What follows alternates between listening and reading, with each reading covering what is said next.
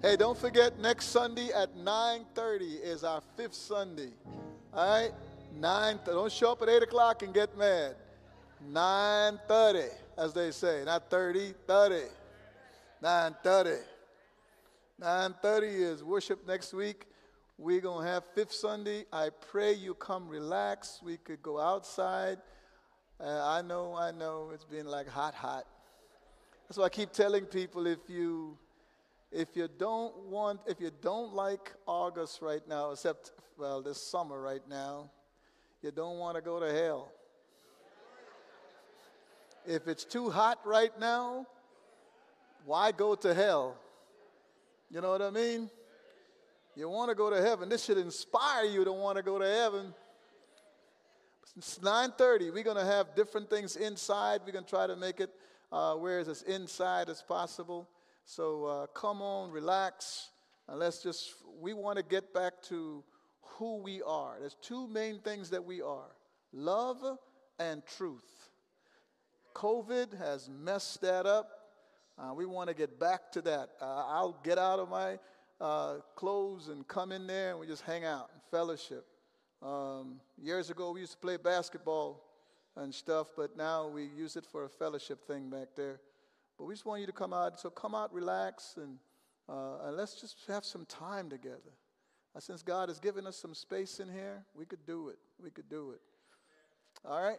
Let's look at Judges chapter 4. We're going to read selected verses because I, um, uh, this, is, this message goes through this chapter. So we're going to expedite this as efficiently as Paul Cannings can.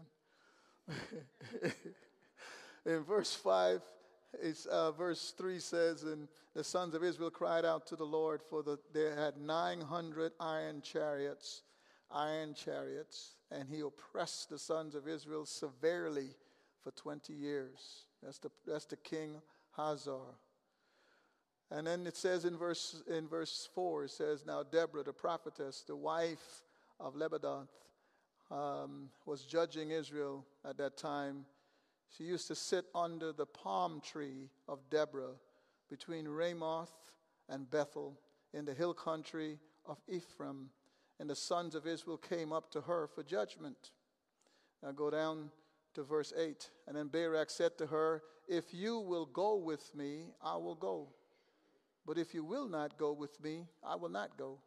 She said, I will surely go with you. Nevertheless, the honor will not be yours.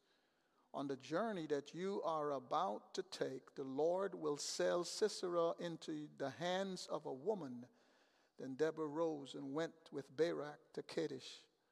Now let's go down to verse 21. And Jael had Heber's hammer in her hand and went secretly to him and drove the peg into his temple. And it went through into the ground, and he was sound asleep and exhausted, so he died. Well, that's uh, you don't want to make that woman mad. Let us pray. Dear God, we thank you so much for this time, Lord, that we learn what you're teaching us as we conclude this series on family and singles and marriage.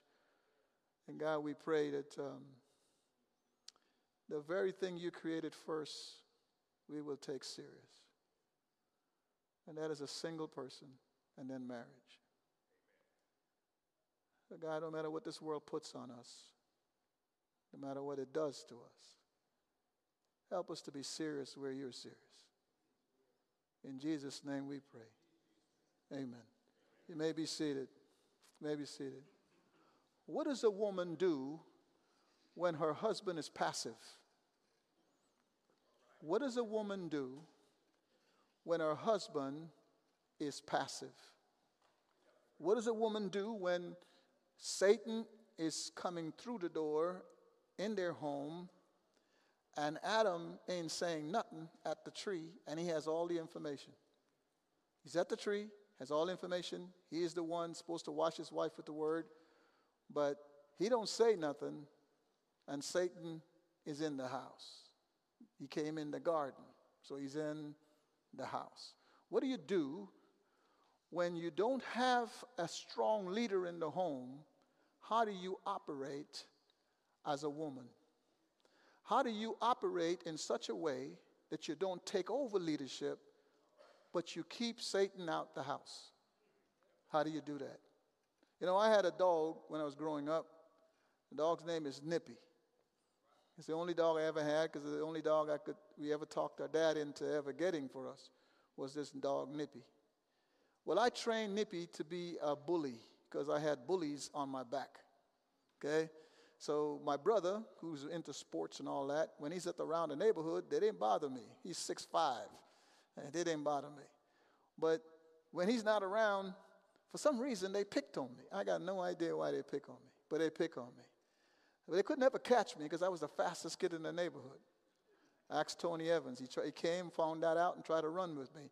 He beat me, and he keeps bringing that up. I said, I was 12, you were 18, and you barely beat me. So, what does that say about you, not me? So, we go back and forth over that for years. But I was the fastest kid, so they couldn't catch me. But I decided I'm going to train Nippy to protect me. Because that way I can walk the neighborhood like I own it. And sure enough, I trained Nippy. I figured out how to train a dog to become your protector, your guardian. And I figured it out. At 12, 13, I don't know how. I just figured it out. So Nippy, when I walk him, I would walk him. But after a while, Nippy walked me. And I would be fighting with this dog, and he'd be just fighting. I literally changed the leash to see if I can control him better. And many times my friends would just sit there and laugh at me. I said, okay, keep laughing. You know? And Nippy, Nippy would just be just, I'm literally fighting to keep Nippy there. But when I jerked him a few times, he'll come and walk beside of me. Next minute, he's gone. Next minute, I jerk him. But Nippy knew who fed him. Nippy wasn't no dummy dog. He was a smart dog. So if I say, Nippy, stop, he would stop. Why? He understood that at the end of the day, this little 12 year old, if I'm this short, could you imagine how short I was? This little 12 year old ran this dog, and this dog respected that, but he always was my guard dog. So when, my, when these big kids, for some reason, come at me, Nippy would just stand next to me. He never moved, he just stand there. And they knew Nippy would come after them because when they came close, he was already gone. So they didn't mess with me. I was having a party going down the street I did. I had no trouble going down the street. And, I, and my mouth got the best of me many times because I would look at them and say, What you going to say now? You have anything else to say about this right now? you know? so my brother always just say, Man, if you're going to pick a fight, why don't you just pick a fight when I'm there? But I, sometimes I did. I would say, Nippy, standing right here, Hey, you got something to say today? I just wanted to know if you have something to say today. My Nippy just standing looking at them like, I got this. He's sitting down next to my legs like, I got this. And I say, You ready? Let's fight. No, man, you got that dog today. Oh, you recognize. So a part of it is my mouth, uh, teaching folks. But at the end of the day, Nippy understood when to lead and when to follow because Nippy understood the structure that he was trained to. How does a woman lead when she needs to lead in a home and sometimes the husband is passive? And how does she know when to follow and when to lead? That's what we actually learn from Deborah. What we learn from Deborah is how do you order, God order your steps so that He can train you the way He wants to train you, but yet you don't come outside the structure like a Sarah. Like a Sarah who get outside the structure, and to today, these people are fighting one another. How do you not become Miriam, who was right? What Miriam is saying is right. Is that wrong? But she stepped outside the structure of God and she paid a price. So, how do you function as a woman, as a single woman in a home with a single parent, single parenting? And how do you lead a young man that is now 17, 18, taller than you, talking to you crazy? How, how do you operate in that structure? So, I want to end the series not just talking about the structure, singleness, but how do we talk about it when it's not functionally going well? So let's take a look at Deborah. It's not functionally going well. And Deborah would teach us this first thing. There's times in your life you have to step up. So the first thing we have to look at is who's this woman, Deborah? How you step up. When, when do you know to step up and when you know to stand still? How did God teach us that? Now, now understand, Deborah already stepped up before Barak showed up. Please understand that. Deborah was in a situation, please understand, she was in a situation where Deborah was dealing with 20 years of harassment by, by Hazor. She, she was dealing with a 20 year relationship that was brutal. The people literally didn't even go on the streets. Deborah stayed in the main street, stayed sitting out there because it's 160 years after Joshua. And she's sitting there, and they're under this oppression by this man who was brutal and severe. And she, with the people looking for leaders, they can't find one. And so they're trying to figure out how to make decisions based on the laws of God. Deborah stood up and decided to teach them the will of God. But she's doing it so faithful, so committed. She's a married woman, so you can't say she's not a married woman. This is a married woman doing this. You tell her husband is listed at the top of the chapter. So she's not violating, she's not like she's a single woman doing this. She's a married woman following leadership. There was a hole in Israel. There was not a person leading Israel. Israel. And there were no people telling the people what to do. By the time you get to the end of the book of Judges, people were doing what was right in their own eyes. Whatever makes sense to them, that's what they were doing. So Deborah is sitting up here in a main place, and she's not in the Jerusalem. She's not in the place of Shiloh where they would have the ark written. She's making sure she's under an oak tree. And she stays there so much, so often that they call it the tree of Deborah because she's there so often, which means she's at home serving, she's at the tree serving, she's taking care of her family, but she's taking care of Israel in a time when Israel doesn't have a leader. They don't have a leader. Matter of fact, God talks about this in Isaiah chapter 3, verse 12. He talks about the fact that you wouldn't listen to me, so I will send a woman and I will cause her to teach you and work with you like you're a child. It's literally what he's saying because you choose not to operate the way you know you're supposed to. You've been given the laws. You've been written the laws by Moses. They've kept them and took them into the promised land. You have them available. You have a rich history. You wouldn't even be in the promised land if it wasn't for me. You wouldn't be in the promised land if I didn't bring you to the walls of Jericho. I established all of this for you. You have a history. It's 160 years old. But yet, what would you do? You would turn away and do things your way. All of the men are doing what they're going to do. It was such a severe time that they really don't don't even have any weapons to fight the war. They are no weapons. They are no weapons. They, they, the, the weaponry was low when they go out to fight.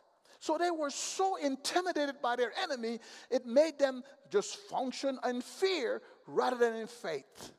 And God raises up this woman who he didn't only bless to be a judge, he blessed her to be a prophetess, which means she would teach the people, not just solve their problems. And she did it with such integrity, they looked to her to lead. They looked to her to lead. Because it was a passive situation, the woman became necessary that she stepped up to save a nation. So Deborah stepped up, and we can't say that Deborah's stepping up as a single woman, so she's on her own doing her thing. No, no, no, no, no. Deborah's going to show us how do you step up in the orders of God and take a chaotic situation and make it productive. In spite of the fact that God is saying, as a married woman, you sit on your husband. If the, if the men aren't leading, guess what her husband isn't doing? He's not leading either. He's not leading. So this woman is left with this gap in her home. Understand, folks, that's how many homes operate. There are many men that say this constant statement go to your mother. Go to your mother. Go to your mother. If you say that to a child forever and forever and forever, guess what the child does? Go to the mother. Guess who the child looks to for leadership? Mother. Right? Who does the child marry? Somebody who is like mother so that the child ends up looking to mother, and so the child ends up coming into a, a, to the marriage that they're in as a passive leader. So then you, what you have is women who are saying, I'm trying to follow my husband, he doesn't do devotions. I'm trying to follow my husband, but guess what? Most of the decisions on the money, I make them. I'm trying to follow my husband, but guess what he does? Work, come home, eat, turn on the TV and put a hole in the couch. So there's stuff to do. There's dishes to wash. There's kids got they got projects to finish. All these different things. I never forget growing up, and my mother would say, "If you're not going to teach our kids devotions, I will."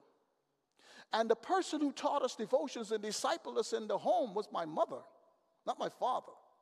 That's why people always will say, hey, the best teacher of my life is who? And they think of Dallas Seminary. I said, no, the best teacher of my life ever, ever, ever is my mother. She's the best teacher I ever had. He said, No, no, no, man. Um, you're saying nice because it's your mama. I'm telling you, every morning at six o'clock in the morning, she gathered eight kids on a bed and she taught them the scriptures. And she was the one who made her husband, who was an elder at the church, do devotions on Sunday morning. It was my mother. I saw this vividly. I saw the benefits of it vividly in eight kids that have grown up to serve, her, serve God faithfully because of a faithful mother who would respect her husband. Let me show you how tough that was. I remember the day my dad retired, and I walk in the house, and my mom is in the kitchen cooking. She puts this, puts a little tray in front of him, because my dad gonna look at some TV, okay? You know not to take the control without asking. You're in trouble. So my, I, I went, went in the house, I go, Mom, go in the kitchen. Mom, Mom, Dad is retired now. Why are you cooking for him? She looked at me, she goes, I'm a husband of eight children. Shut up. In other words, I'm going to take care of this man who took care of his family, who is my dad, was uh, elder of the church, came home, they taught me discipline, taught me integrity, taught me a lot of things as a father. So she's saying, this man provided for eight kids, took care of eight kids, and I'm going to bless him. So get out of my kitchen. okay? You knew, you knew to respect my mom the minute she says something like that. You stepped out the kitchen. she says, Boy, come back here, but don't ever tell me that again. So it's not a woman who led but didn't accept the structure. She led, but she did. And I'm standing here today because of her. Now, now, now understand, there's a process here that goes through that women need to learn so that they don't violate a structure. And when they violate a structure then they're like miriam who is sent outside the camp. Or like sarah that create two nations that fight one another to today. So how do we do that? Here's how he teaches us. Here's the first thing we learn. Is the first thing we learn in this passage of scripture is that in spite she never violated the structure she never violated structure. She doesn't go to Jerusalem to set up her tree. She doesn't go to Shiloh to set up her tree. She sets it up in a main place, a main place where the people could come and go, and she serves them faithfully every day. And here's another thing she never walks away from the scriptures. She doesn't. She never violates scripture. That's what got her into leadership. It's when, when the, what kept her in leadership is not who she was or education or whatever. What kept her in leadership is that the people weren't serving God, they weren't committed to God, they weren't committed to obey God, and she was. And because she was, or because she stayed focused that way, God asserted her to be leaders because the people weren't listening. So leadership is not something a person just takes because this is just what I got to do, and it's just important to do, or this house ain't gonna be the way it needs to be, because that could be a house the way you think it needs to be. Leadership is when a person says, My eight kids need to know the scriptures. I need to teach them the scriptures. And I got to find a way to do it while they're young. And I'm going to get it done. Leadership is keeping the word of God alive in the home. That's what she teaches us. How do I keep what God wants in this house from being violated? Don't forget, Ananias and Sapphira. What did she do? Listen to her husband who was violating the word of God, and how dead was she with him? Dead, dead.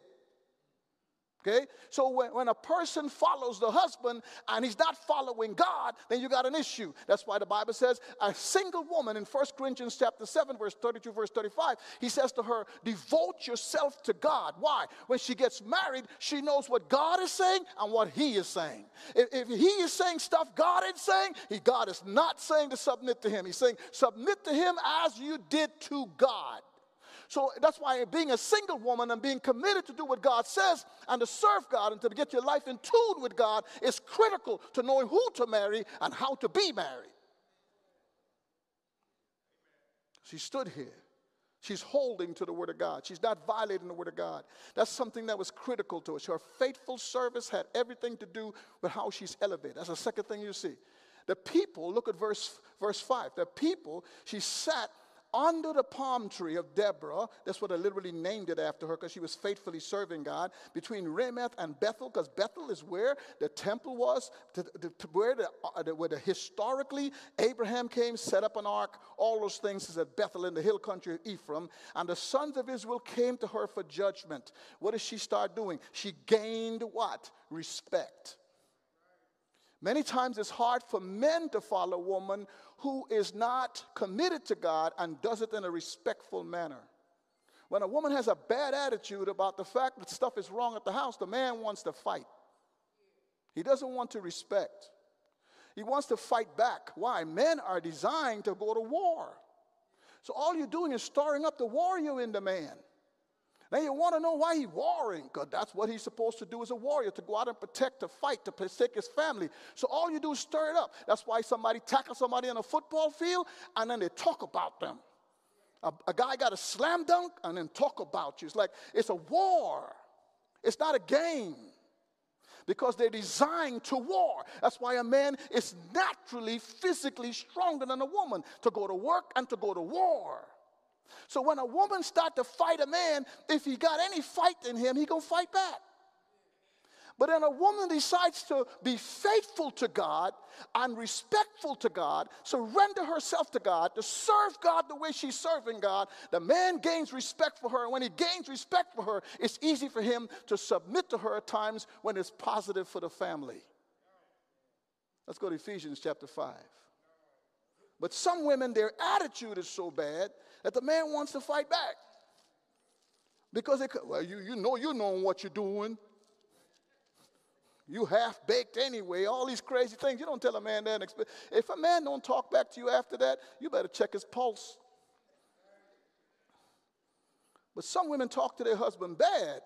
Then they expect a man to come to them and go, Yes, ma'am. No, he's to go, Well, eh, whatever. But he will come to the bedroom looking for some honey. it got quiet right there. Y'all know I'm telling the truth.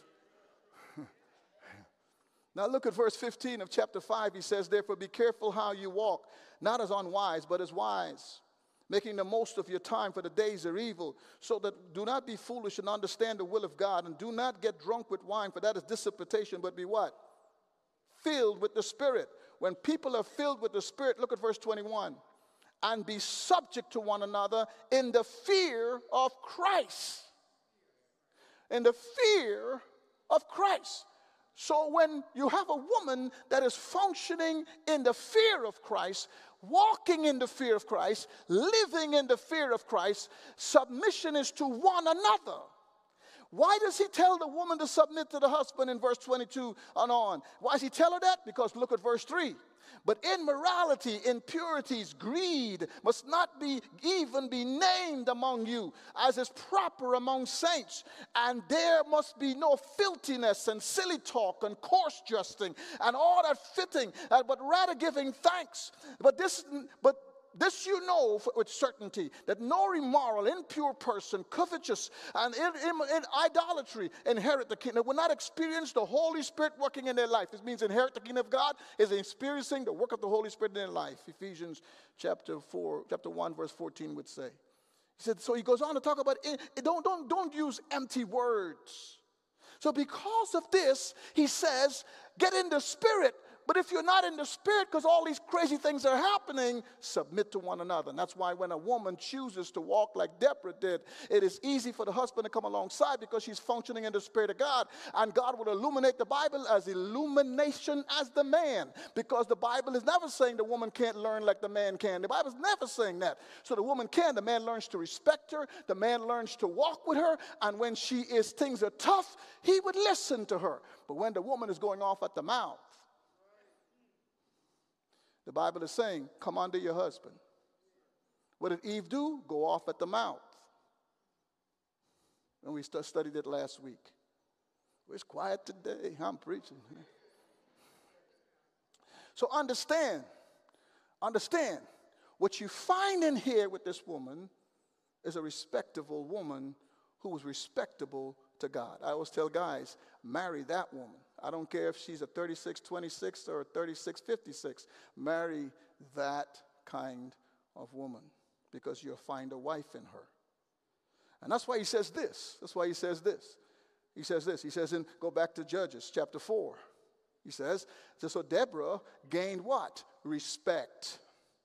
Deborah gained such respect that everybody came to her, not a few people, everybody started coming to her. Everybody started looking at Deborah because she gained a high level of respect for her character, her faithfulness to God, her willingness to serve God, and never changing what God says, no matter what that did to her. And she wasn't private about her service to God. She was on a busy highway serving God, no matter how Hazor could have been ugly through his lieutenant, to his to his captain, Jabin, it doesn't matter. God wants me to help these people be, do well, so I'm going to keep working hard to do well. And the people saw her courage, saw her leadership, saw her commitment, and guess what they did? They all came to her. So she gained what? Respect. She gained respect. She gained respect. Up to today, I would talk about the woman who my mom introduced me to to teach me, Sister Clark. I used to pray that woman don't show up to class. How do you pray that to God as a 13 year old? No, 12. God, she's late. I pray she don't come today because I want to go home and play cricket with my friends. It's, God listen to some crazy prayers, don't he?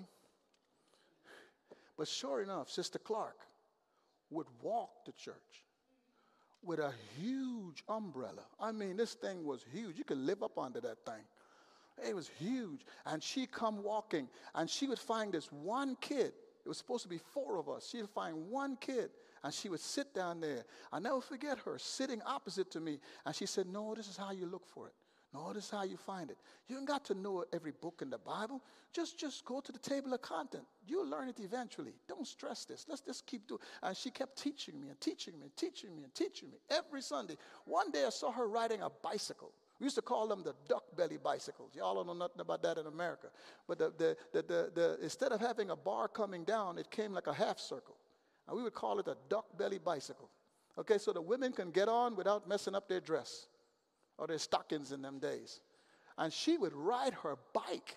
And this woman was 60 something years old. She would ride her bike to teach this kid that keeps showing up. At first, because his mother made him.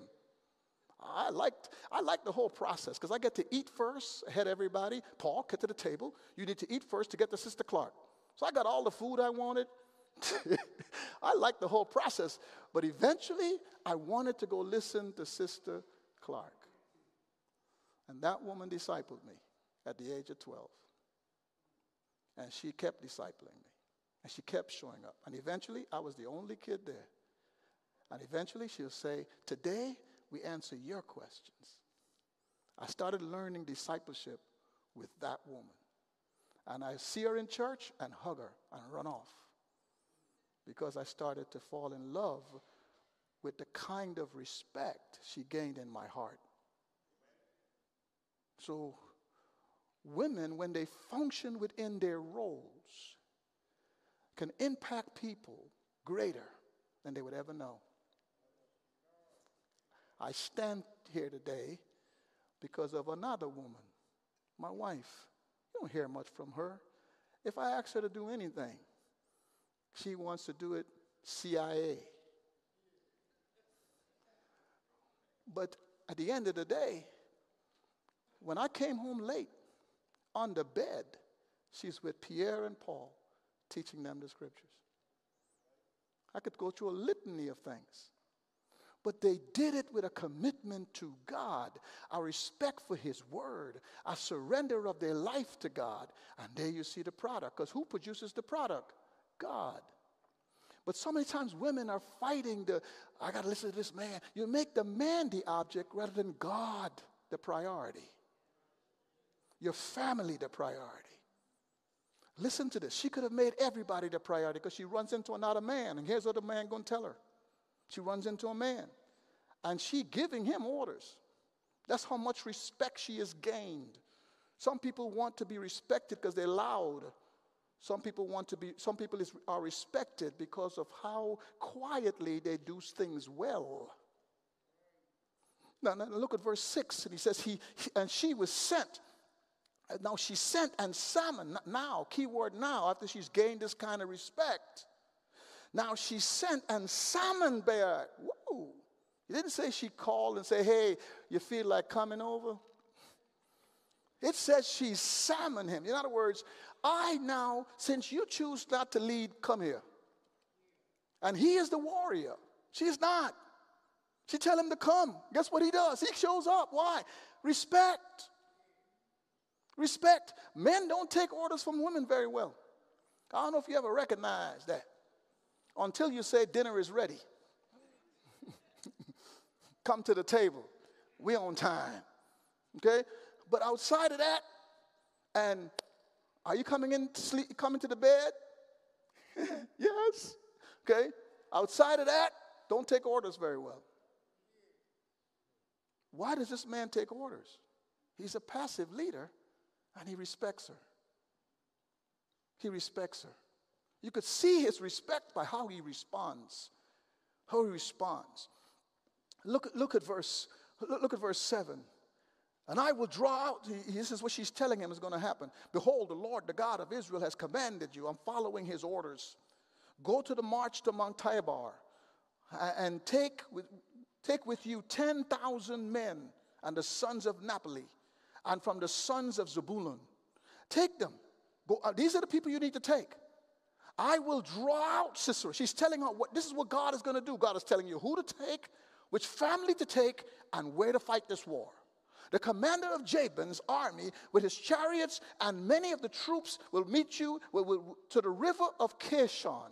Now, now, watch just carefully. He's setting up where the war is going to be, and she's saying, and she's doing it under God's authority. So, who is he obeying right now? God or Deborah? God. Because so that's why Barak is responding. Because so if Eve at the tree had said at the tree, "Come on, Abraham, Adam, this man is this snake is talking to us what do you think i should do here what do you think should go on here if she had done that and hopefully adam speak up. We would not have sin in the world. But she kept talking on her own debating god's word with the snake and changing the word of god. Boom same came. This is a woman who is doing the word of god judging by the word of god hearing from God, sticking with what God says, knowing that she's sending 10,000 men to 900 chariots. 900 chariots to a vicious person who will wear them out. But it didn't matter. This is what God said. So who's leading? Deborah or God? That's when a woman takes leadership is when the man isn't doing what God says. And if Eve had stood in the garden and said, No, that's not what God said, Adam, even though he was quiet, would have been led in the right direction. But she kept speaking and violating the word of God. So she brought sin in. This woman is leading because she's holding to the scriptures where nobody else is. And God must lead. It's his country. Every child is a gift from God. Every family is His children. Here's the second thing you see. Here's the next thing. I don't know what number it is. Here's the next thing you see. He says this. You see here, on how she stepped up. That's what we're dealing with. How did she step up? How did she step up? So God ordered her steps. How did she step up? What is the structure she set up in, in so that she doesn't violate anything that causes her to be outside of God's structure so she's no longer functioning within God's structure to bring God's victory for the nation. So she brings God's victory for the house. Here's what she says. Here's what happens. And I will draw out to you, Sisera, the commander of, the, of Jabin's army, with his chariots and many troops to the river of Kishon. Sorry, excuse me. oh my goodness. And I will give him into your hand. What, what did he say? I will give him into your hand. Quickly. Anytime the Bible says hands, it means you have control, authority, and power to do what you need to do. I'm going to give him into your control, your power, your authority. Who, who's giving? God is. The word give means I will permanently establish him to fall into your leadership. I don't care how big his army is, mighty his army is. I'm going to organize this so he falls under your leadership and continues in the way you need him to go. So you don't have nothing to worry about. So who's winning this war? God. Who does he say we are? More than what? Conquerors through Jesus Christ. We could do all things through Christ who strengthens us. He was in us is greater than he was in the world. Is the war over with? Yes. But is the battle over with? No. The war is done. The battle isn't. The issue we have with God is that He's saying, You're a conqueror. You could do it. But we don't want to go to battle. We just want the victory. And God is saying, If you trust me, go to battle. Because the victory, I'm giving it into your hands. I didn't say I'm it into my hands, I'm giving it into your hands. But I am not taking the battle away from you. And ladies, that's just the way it is. That you may see your family not going in a good direction, you may see your family not going in a positive direction. But the Bible is saying, go to battle. I've already given you victory because what you're using is my word. How could my word become void? My word can't become void. You've already got the victory. Just stay in the steps that I've ordered, stick in the steps that I've given to you, stay within it, fight the battle. Fight the battle because you've already won it. Just go to war. I always, this is my standard statement. Before there's peace, there's war because war is peace. War is peace. Say, oh, come on. Why do people not attack America? You hit America like the Jap- Japanese did. And it's like waking up an ant's nest. They got stuff all around the world that pop up out of you. They got stuff in the skies that will shoot torpedoes at you, knock out all your satellites so you can't communicate with your army. They got all that set up in this country. They got secret battle stuffs underground in Colorado, all these different places. They do all of this. And those people so know about America, man, before we go there, we, we got to get our stuff together. So many times before there is a war, the reason what creates peace is this woman's ability to stick with the scriptures, discipline herself, even though she's married, to walk in the word of God, to faithfully serve God under a tree. Under a tree. You know how, you know how hot and dry that climate is? She ain't complaining about that, how difficult this is. I got to do what God tell me to do. She did it. Husband may not be right. Uh, the kids may not be right. The job may be messed up. But I'm going to serve God under this tree. I'm going to do what God called me to do right here. Stop being on, not content, not willing to serve Him. He says, No, I ain't making everything pretty for you. Heaven is where you rest. This is where you work. Work while it is day, for night cometh, that's when you rest. So sometimes we want it all pretty. We got to have the nice house, the nice car. Thank God you're blessing me. No. God is blessing every day. Because He's a good God. This woman don't complain about no tree. Well, God, by this time, you should have given me a house so I could judge all these people in a nice courthouse. And I could be a nice courthouse for you and make sure you got some air blowing through. No, she didn't care. If this is where I could serve God under a tree, it's under a tree I serve him. If I got to call this man and tell him what God wants him to do, I'm going to tell him the victory is already yours. You just got to go to war and God going to hand him over to you. I don't even get the credit for this. You get the credit if you just go to war and do what I say. I'm not trying to take over the war. I'm not trying to take over the battle. I'm not trying to go ahead of you and fight the war for you. I'm just saying, you go do it, you get the blessing. The kids look up to you in the house. The kids say, It's my daddy. But, but you may organize the house, you may manage the money, you may do the hard work, but you keep your husband high. You don't tear him down. You keep him high. So the kids look up to your husband and say, Oh, my daddy is this, my daddy is that. Because you take his weaknesses and you make them your strengths. She didn't complain about the passive men. She, com- she committed to the work of God. And she was willing to do what God says if it means building up another man. So she wasn't struggling with, I got to take over because I'm leading this. I got to be the person who, who manages because ain't nobody doing nothing. So I better do what I got to do. She's not doing that. She's saying, This is what God wants you to do. Here is your job. This is the victory going to give you. Go do it.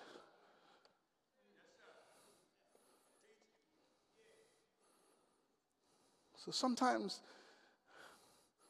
We don't want to just do what God says, we want to run the thing. That's where sin comes in. That's exactly what Satan did. Satan didn't just want to do what God says, he wanted to run heaven. Because I could do this, I could do this. Look at me. Satan wants the power, run heaven. And because he wants to run heaven, God had to do what? Kick him out. It wasn't that he wasn't doing good. Satan was doing good. Satan looks, he could model an angel of light. He knows how to do it. Satan knows the Bible better than all of us put together. But Satan wanted to run heaven. That's why he comes to Christ and tempt Christ. I want to run this thing. Women, that's where the failure comes. Eve, let me tell you what to do. I don't care if this don't fit in the Bible. Do it. Because you're sitting around here and saying nothing. Sin entered.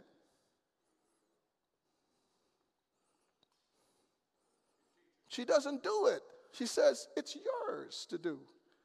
But this is what God says. And I'm not going to back down until you do it. If you look at the verb tenses, she's talking to him like repetitively. You got to do this. Barak, you have to do it. She's not like, Barak, this is what God says. See you later. Peace. She's like, in his face. We have to do what God says. We can't back up from doing what God says. This is not nagging.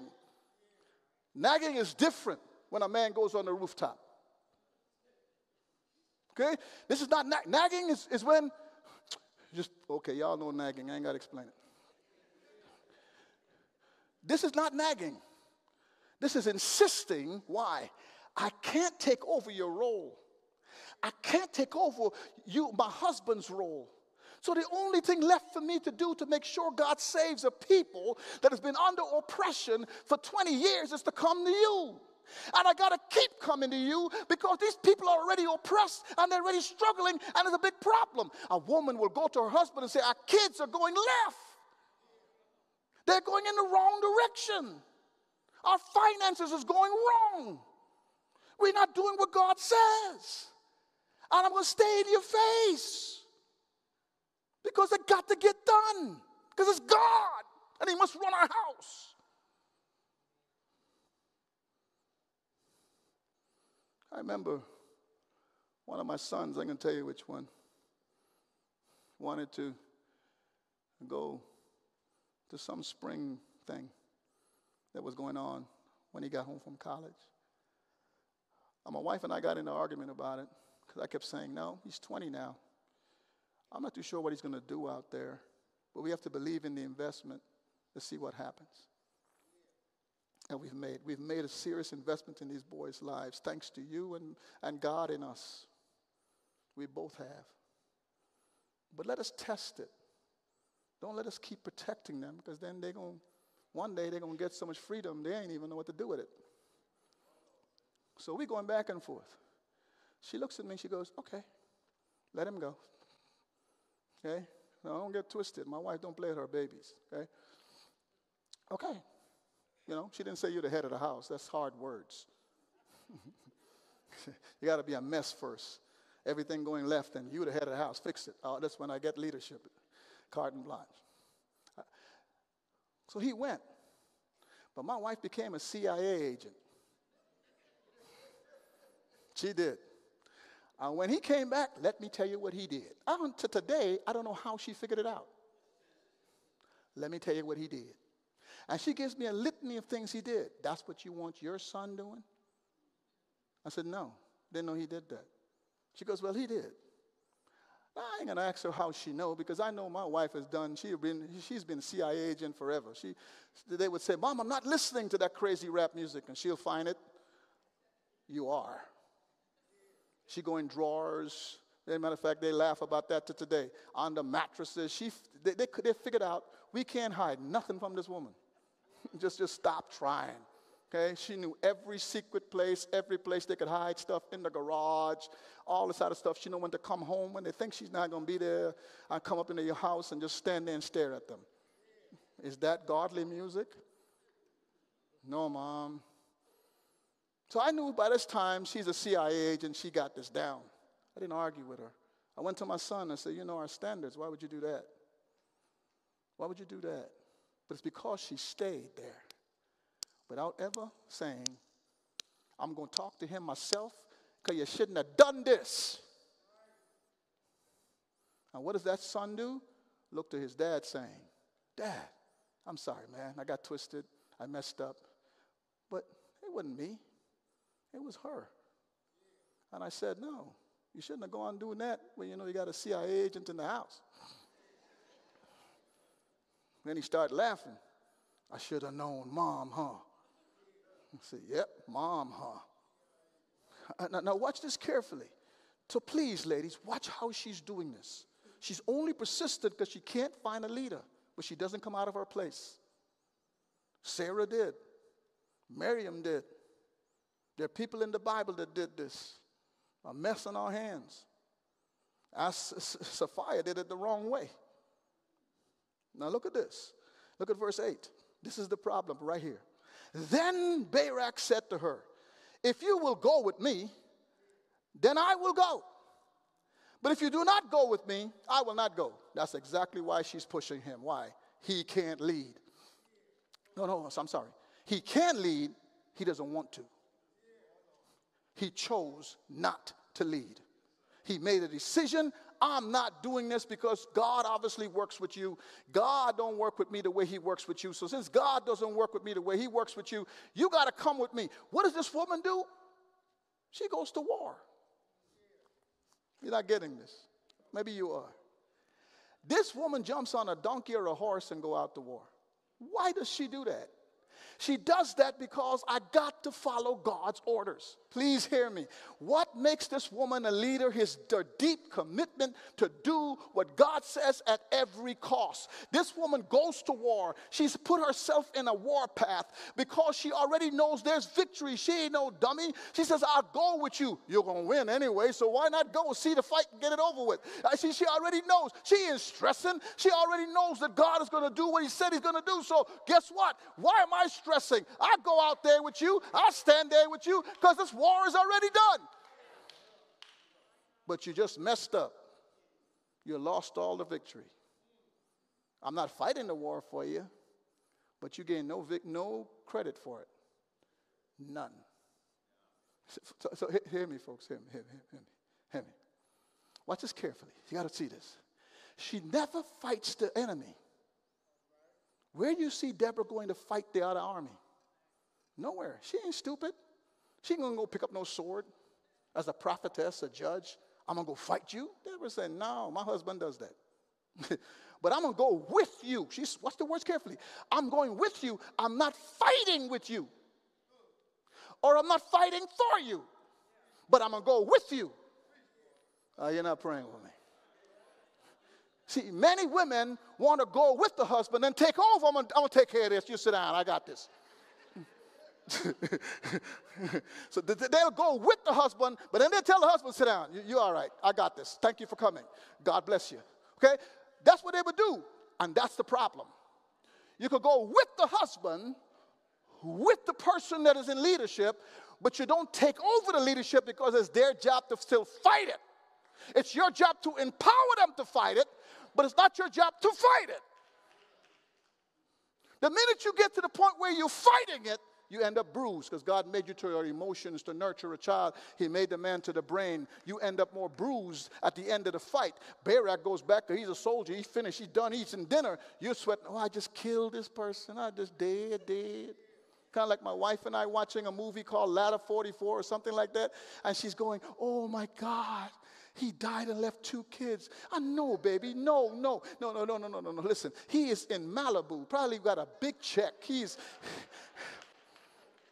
this is a movie. He didn't leave no two kids. Oh, you are such a spoiled rat. Come on. Could you imagine two kids now that don't have income from their dad? I mean, she's going on this whole story. And I'm going, it's a movie. He's alive. He went home. He cut a check for him. He's a movie star. It's over. Let's kiss. This is the part where we kiss. It's over. Oh, man, are you serious right now? Yes. God don't say, don't go to war, woman. You're worrying about the kids at the house that got a daddy still there. She didn't take her, his place because she's not designed the same way. She accepts it. Women, sometimes why you're stressed out, angry, bitter, mad, want to hate men, it's because you empower them, but you want to run them.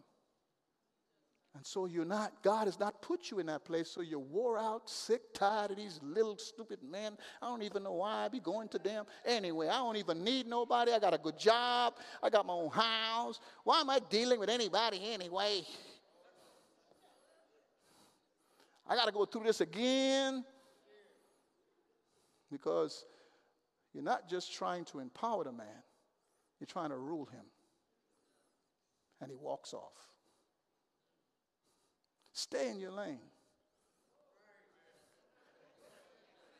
Yep, if you had a rock, you would have shot me. Yep, if you had a gun, I'll be dead. Yep, but I still say it. Let him order your steps. Step up, but stay in your lane. Stay in your lane. Now, here's how powerful you end up.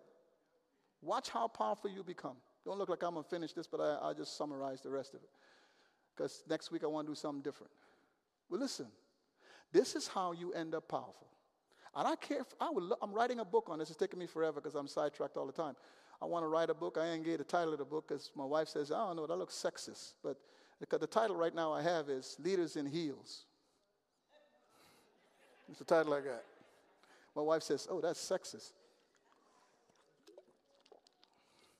And then I remember she don't like heels all the time, so maybe that's why I don't know. She like flats sometimes. Until she's next to me and she try to look tall by wearing heels. So, girl, you're gonna fall over on them stilt things. That's why I'd be teasing her sometimes. And she goes, she just be pull, well, she has the she has the toughest pinch.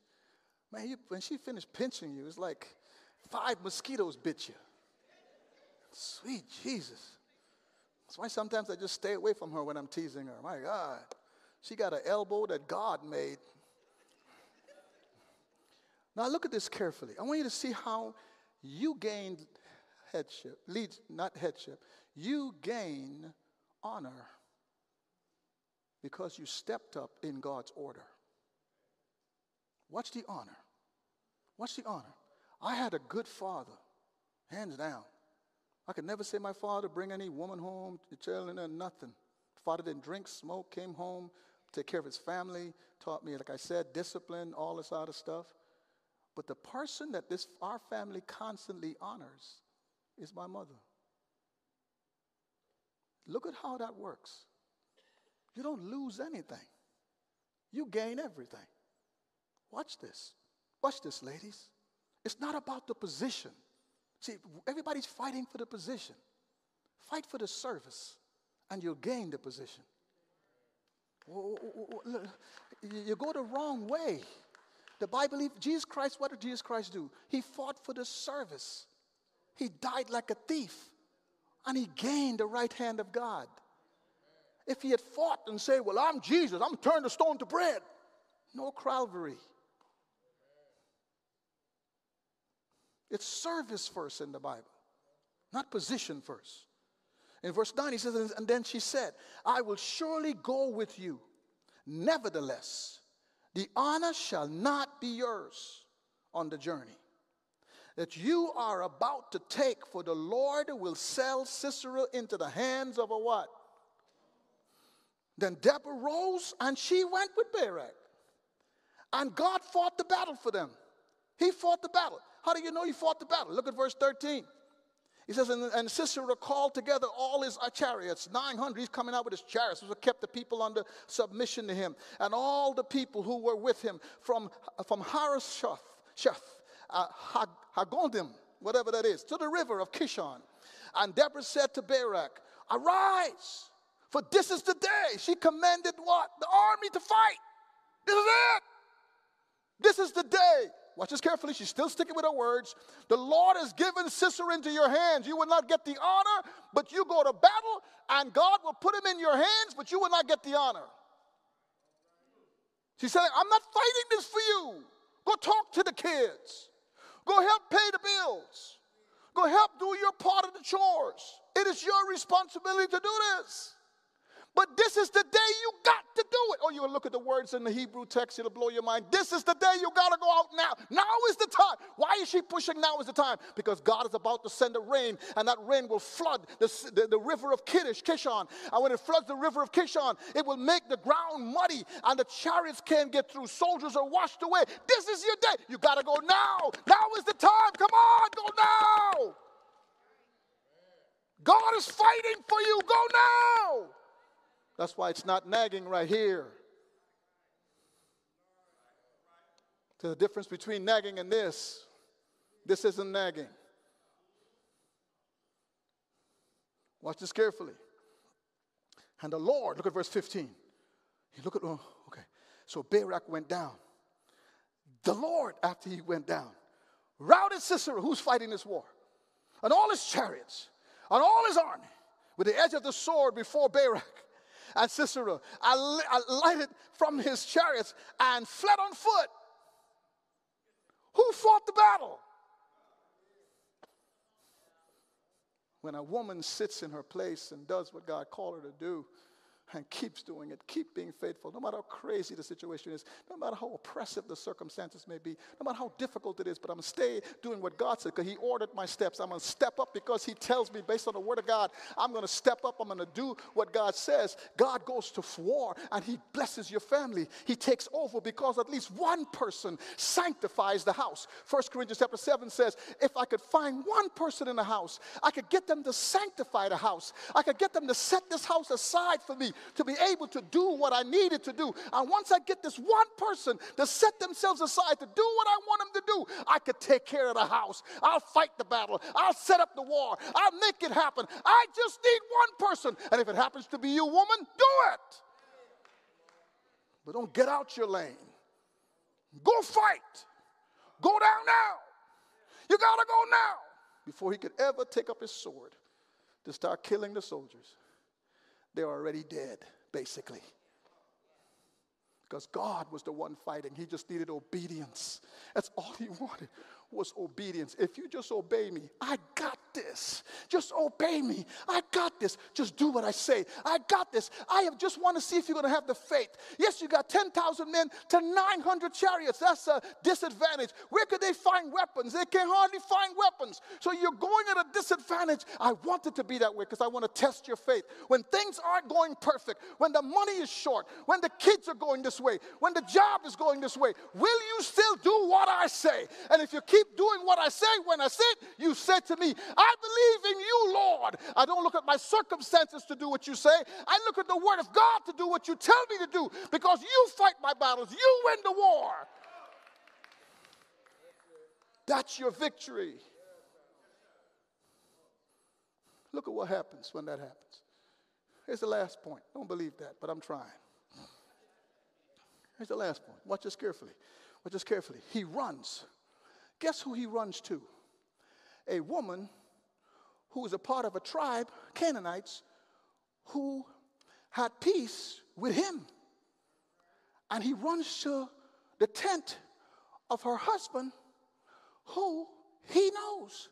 And he puts the woman right outside the tent. Who's putting the woman outside the tent? God. This woman knows how to hit a peg into the ground. They're a nomadic tribe. Guess what they build? Tents. Guess what you need with a tent? A peg. Guess what you do with the peg? Hit it in the ground. And you move, pick it up and you move again. Hit it in the ground. Pick it up, you move it again. Hit it in the ground. Pick it up, you move it again. Hit it in the ground. God led him straight to that peg hitting woman. And he comes in her tent and he's giving her orders. And I just thought of this story that we used to sing. This The spider said to the fly, Come in. Come in, said the spider to the fly. She said, Come on in. You said, Water. Oh, don't worry about water. I'll give you goat's milk. I'll take it up a notch. You got to watch women like that. you got a godly woman and you got a trickster all at the end of this thing. Come on in. Don't worry about your wife. I'll do whatever you want. That she don't do, I'll do it for you. Gotta watch them kind of women. Oh, they tell you all kind of stuff. Your eyes are so pretty. You know your eyes. You look at them in the mirror all the time. You know, she lying to you.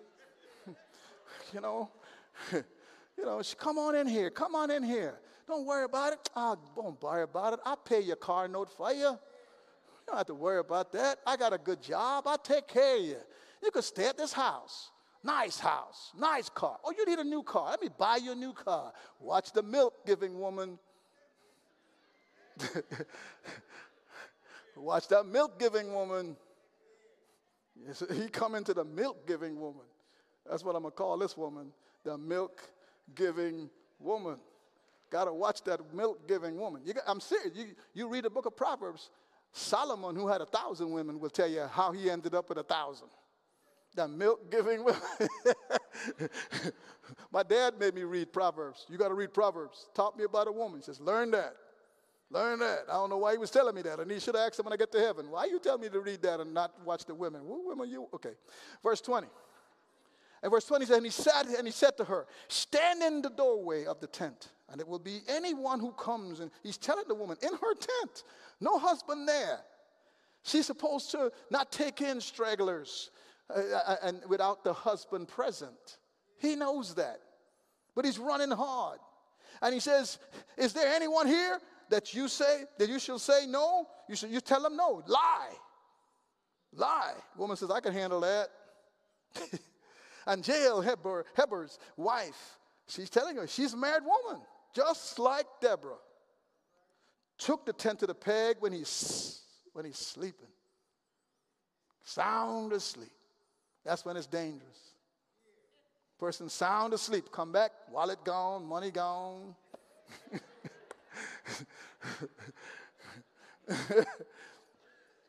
All kind of things gone. Your dignity gone. Anything is gone. Could you imagine this woman? He is sound asleep. Watch what God made him do.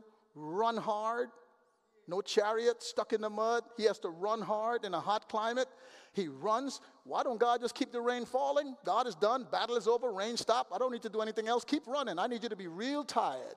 you got to see God in this. God, God is, run, man, run, run, run hard, run hard. And the spider said to the fly, Come in, come in. it's okay. Come in. I'll give you milk, I'll give you whatever you need. And this woman, remembering what he has done to Israel, remembering what he has been to the Canaanites, waited her turn and hit that peg straight through his temple. And when she was done, she just stood there. She was done. Why would she do that? She ain't waiting for no warrior captain of a big army to get up to fight her. She wait till he sleep. Now watch what happens to Barak. And behold, Barak pursued Sisera. It doesn't mean God gave her time because of God's prophecy through Deborah. Jael came out to meet him and said, Come, I know who you're looking for. I ain't following his orders about telling everybody I ain't here.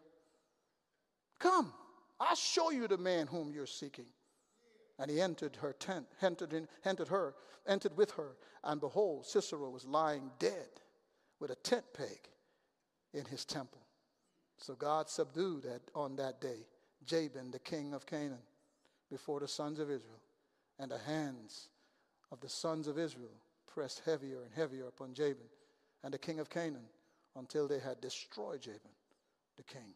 Then Deborah started off a song, and everybody sung with her. Who received the honor? Deborah and Jael, because the man refused to be a leader. When he saw the chaos in his family, he refused to lead. He saw it. He saw it. He saw what the Canaanites were doing to his people for 20 years, and he didn't do nothing. The fact that he could call up an army says Barak was a respected military man. He didn't fight back for 20 years. For 20 years, this woman had to sit there and keep doing what God says until the time was right. And when the time was right, she did it on the time that was right. And God gave her honor. She could sing. The people would join her in a song. They had a worship service to God. She blessed God. Because why did she do it? She did it for God because God ordered her steps. She stayed in her lane. When things were going bad, she stayed focused. When she had to go to war and risk her life, she still stayed within the concept of the war and made sure he moved forward and followed leadership and submitted to it, but pressed him to go do what God says. And when God committed the war, where do you see Deborah anymore? You don't see Deborah anymore. She probably went back to her tree and kept doing what she's supposed to do. She don't see her walking around doing anything but doing what God tells her to do. And then she's singing a song. Most likely it's at her tree where the people are gathered doing a worship service before God, giving God praise because the victory has been won. She didn't walk around saying, Look at me now. I'm the boss now. I did this. God spoke through me. She didn't do that. She went back to her tree, sang a song. If you look in the song, you could see so much about her heart for God because for her, it wasn't about Deborah. It was about ordering my steps to God's steps, letting God do what He wants to do when He wants to do it, however He wants to do it. It doesn't matter if I'm a wife, it doesn't matter if I'm a prophetess, it doesn't matter what role I'm in. It matters that I do what God tells me to do when He tells me to do it, and let the battle be His, let the victory belong to Him because the honor and the glory would be given to whom God so chooses. Women, you can be a leader because God didn't make you less than a man. The issue isn't whether or not you could lead, the issue is how. The disposition, the mindset, it's how. And I pray that we could see with people like this and, and, and Abigail, uh, they led and did great things because they did it the way God said it. You don't have a lack of ability, you don't have a lack of uh, creativity, you don't have a lack of ability to lead anything. You don't. The issue is how do you stay within God's steps so that they're ordered by Him, so He blesses you. And at the end of the day, God gives you honor. Don't lose that. Think of the women in the Bible that God honored. They did their job, like Lydia. Lydia is the reason why you have the church of Thyatira. She is the one who started it. Great women in the Bible, but they stayed in the steps that God ordered. Even when things were wrong, they trusted God for the results. Is that harder for some women? Yes. But he's saying, that's your blessing. Let us stand.